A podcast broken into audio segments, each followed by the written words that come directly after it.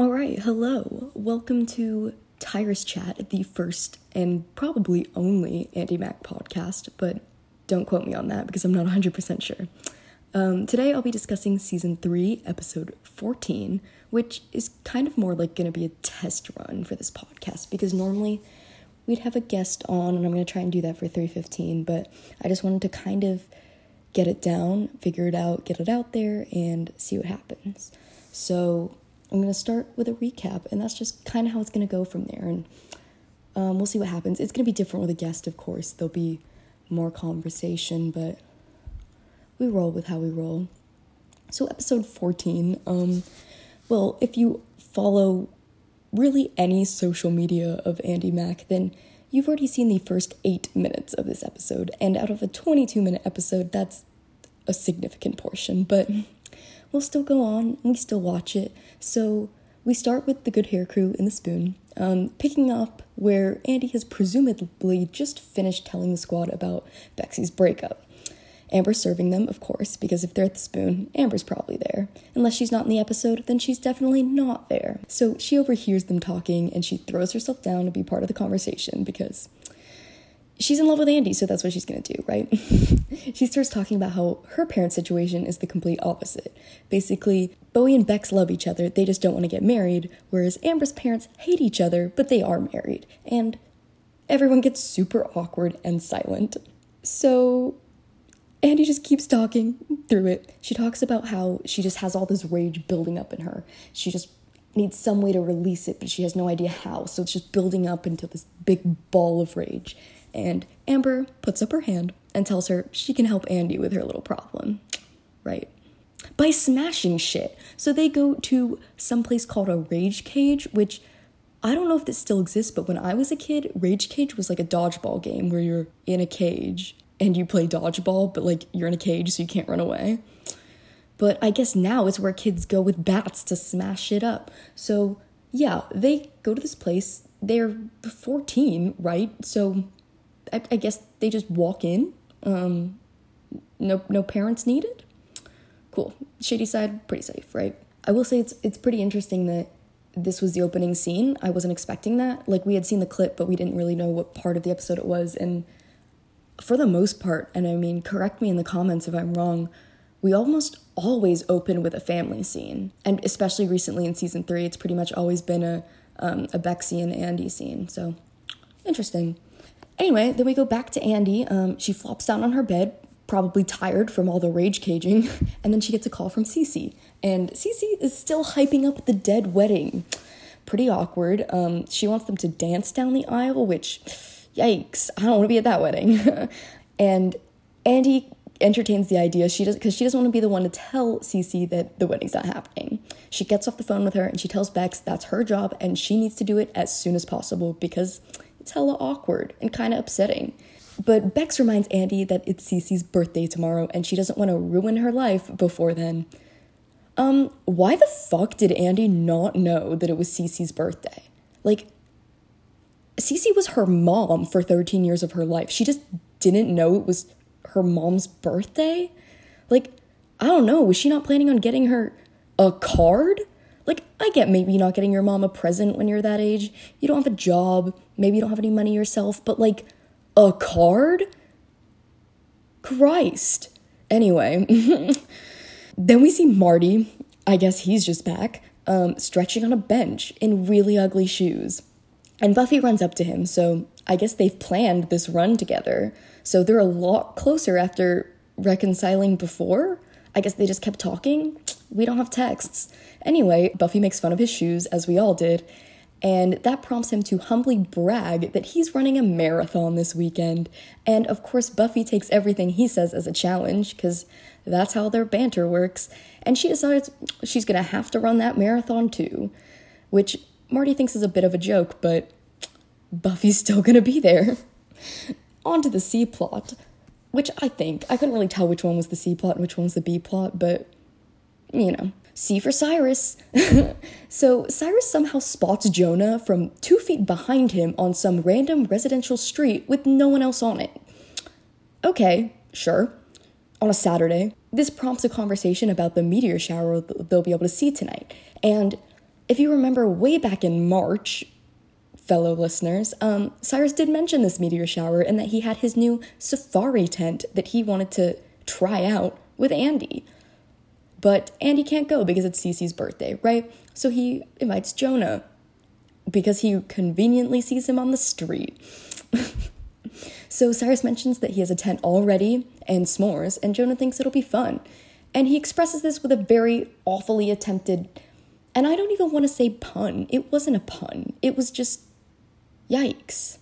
So Jonah's gonna go, right? Cool. We cut to Cece's birthday dinner, presumably a little bit later, and the second fam, which is Bexy, are waiting for Cece and Ham, and he's mentioned, and I'm shook. Cece arrives without him, and she informs the family that he's gone to jail. Oh, sorry, I mean India. So Ham has just gone to India. He's not going to be joining them, but there's pork chops on the menu. So Jonah arrives in Cyrus's rich ass backyard where he has a whole ass desk inside his tent. Like, legit, his tent is twice the size of my dorm room. Like, maybe even three times the size. Like, huh? He's got a whole ass living room in there. But that's all we see because then it cuts back to the family and Andi calls back to, um, where's Ham? Right? India? Jail? Jail in India? Cece promises that we'll hear from him again soon, which, will we? I'm really confused. Will we? Because they obviously reshot this. Will we? I guess we'll see. So they have a sweet conversation about family, which leads to, you guessed it, wedding stuff. Cece wants them to go to an alpaca farm, which I actually caught this on my second rewatch of the night. There were leaked photos that Trent posted of the cast, or I think it was just him and Josh, with alpacas. And I did ask Josh about it, and he said that he wasn't supposed to leak that. So, hmm, I guess that alludes to the weddings actually happening, which I couldn't really figure out, to be honest. But Buffy and Cyrus were wearing matching outfits, there's the alpaca farm, it's kind of all coming together. Bowie and Bex have no poker faces, and so the news that it's off kind of surfaces. But I say kind of because we're back at the tents where Cyrus doesn't know who Bruce Willis is? Huh? Huh? I thought he and TJ were like pretty close, right? Did they not watch any movies? Because I feel like TJ would only watch Bruce Willis movies. Or Cyrus like repressed all of that because of the heterosexual side of TJ being forced out of non existence. Who knows? Anyway, Cyrus whips out his charcuterie board, uh, rich, and Jonah's like, yikes, wild animals. And so, a wild animal makes a rustle. Cyrus yelps and hides behind Jonah, and they stay scared because we cut back to Cece realizing the wedding is off. And she goes into a rant about how Bex was making her look dumb by not telling her, which true, because she's just rambling about dancing down aisles and alpaca farms and yeah, that's not happening.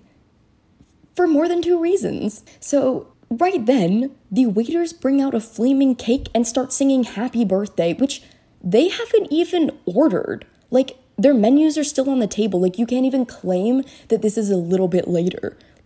They have not ordered. Why would they bring out a cake and start singing happy birthday at a restaurant before you've even ordered your food? Huh?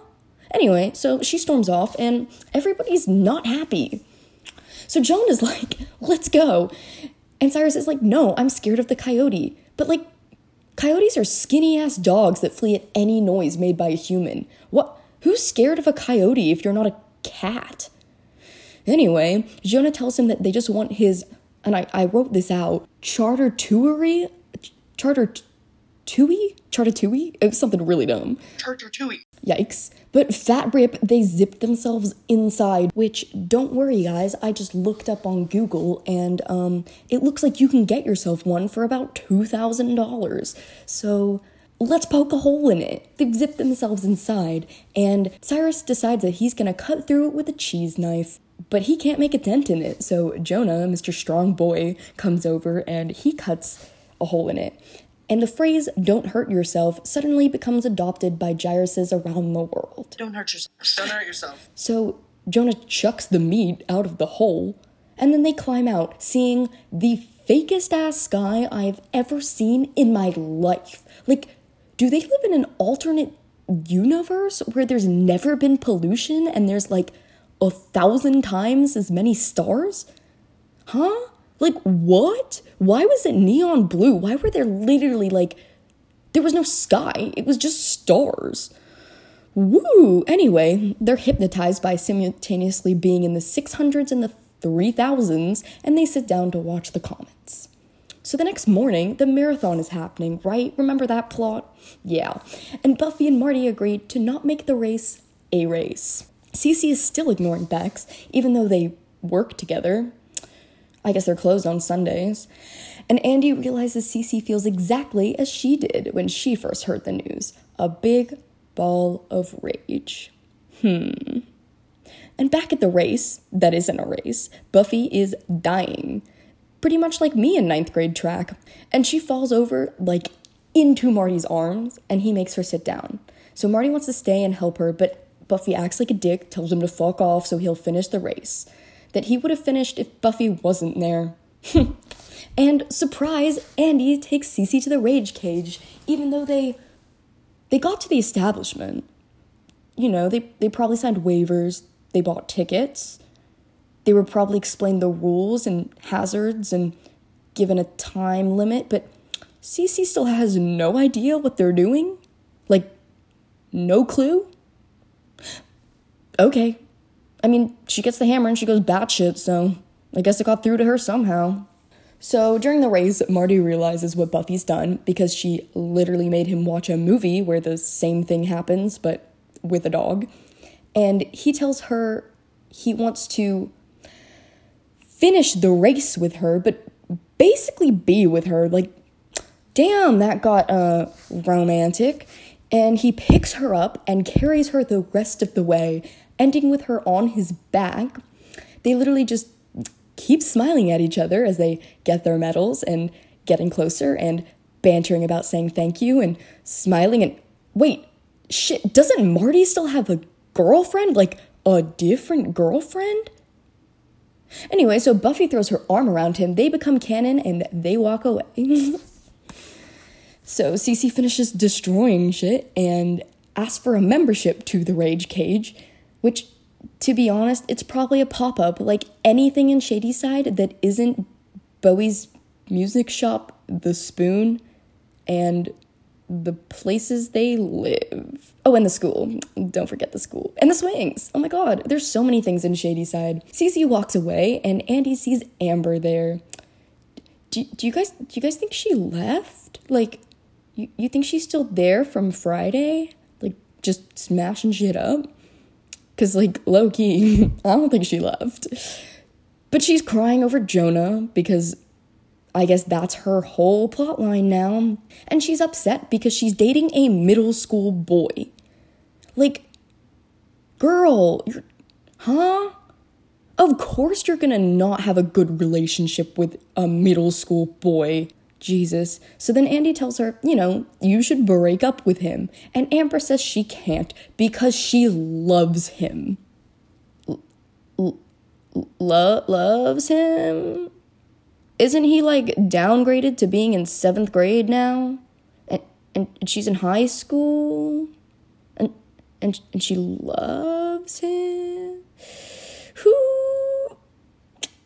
Anyway, Andi's shook by that, as we all are, because we all know she's a lesbian, and that just makes everything more confusing. And, well, that's the end of the episode you know, I mean, I think it was a pretty good episode to come back on. Um, I don't think it was the original one we were supposed to come back on. We were supposed to come back on 315. Um, but all in all, um, worth the hiatus. I mean, we, we still have not gay Amber, and we still have Muffy, but Marty's still dating some girl named Rachel. But it all seems to be coming together um, I can't really do predictions because we've already seen 315, or some of us have. But yeah, you know, I guess that's that's about the gist of the episode. I don't know if I have theories. Uh, this is kind of the first one back, so it's like let's just see where it goes. I thought it was pretty solid. Yeah. Well, I hope you guys enjoyed the podcast. Um, we'll have guests soon. It'll be longer than 15 minutes, but I just kind of wanted to get in it, get something out. And if you're interested in being a guest, just let me know. If this seems like something you could contribute to, you think you'd have better comments than I do, or maybe future guests. If you have um, some notability in the Andi Mack fandom, I'm looking for. No, I'm just kidding. Give me anyone. So, yeah. Let me know what you think. I think it'd be pretty fun. Um, I hope you like listening to this. I hope you have similar ideas or thoughts. And if you don't, I hope you reach out and say, hey, I want to fight you on the podcast next week. And I'll be like, okay, sounds good. Thanks for tuning in. Stay tuned for 315, which will be coming pretty soon. Make sure to check out I'm not going to plug any of my social media, but if I had a guest, this is where I would plug their social media. Bye.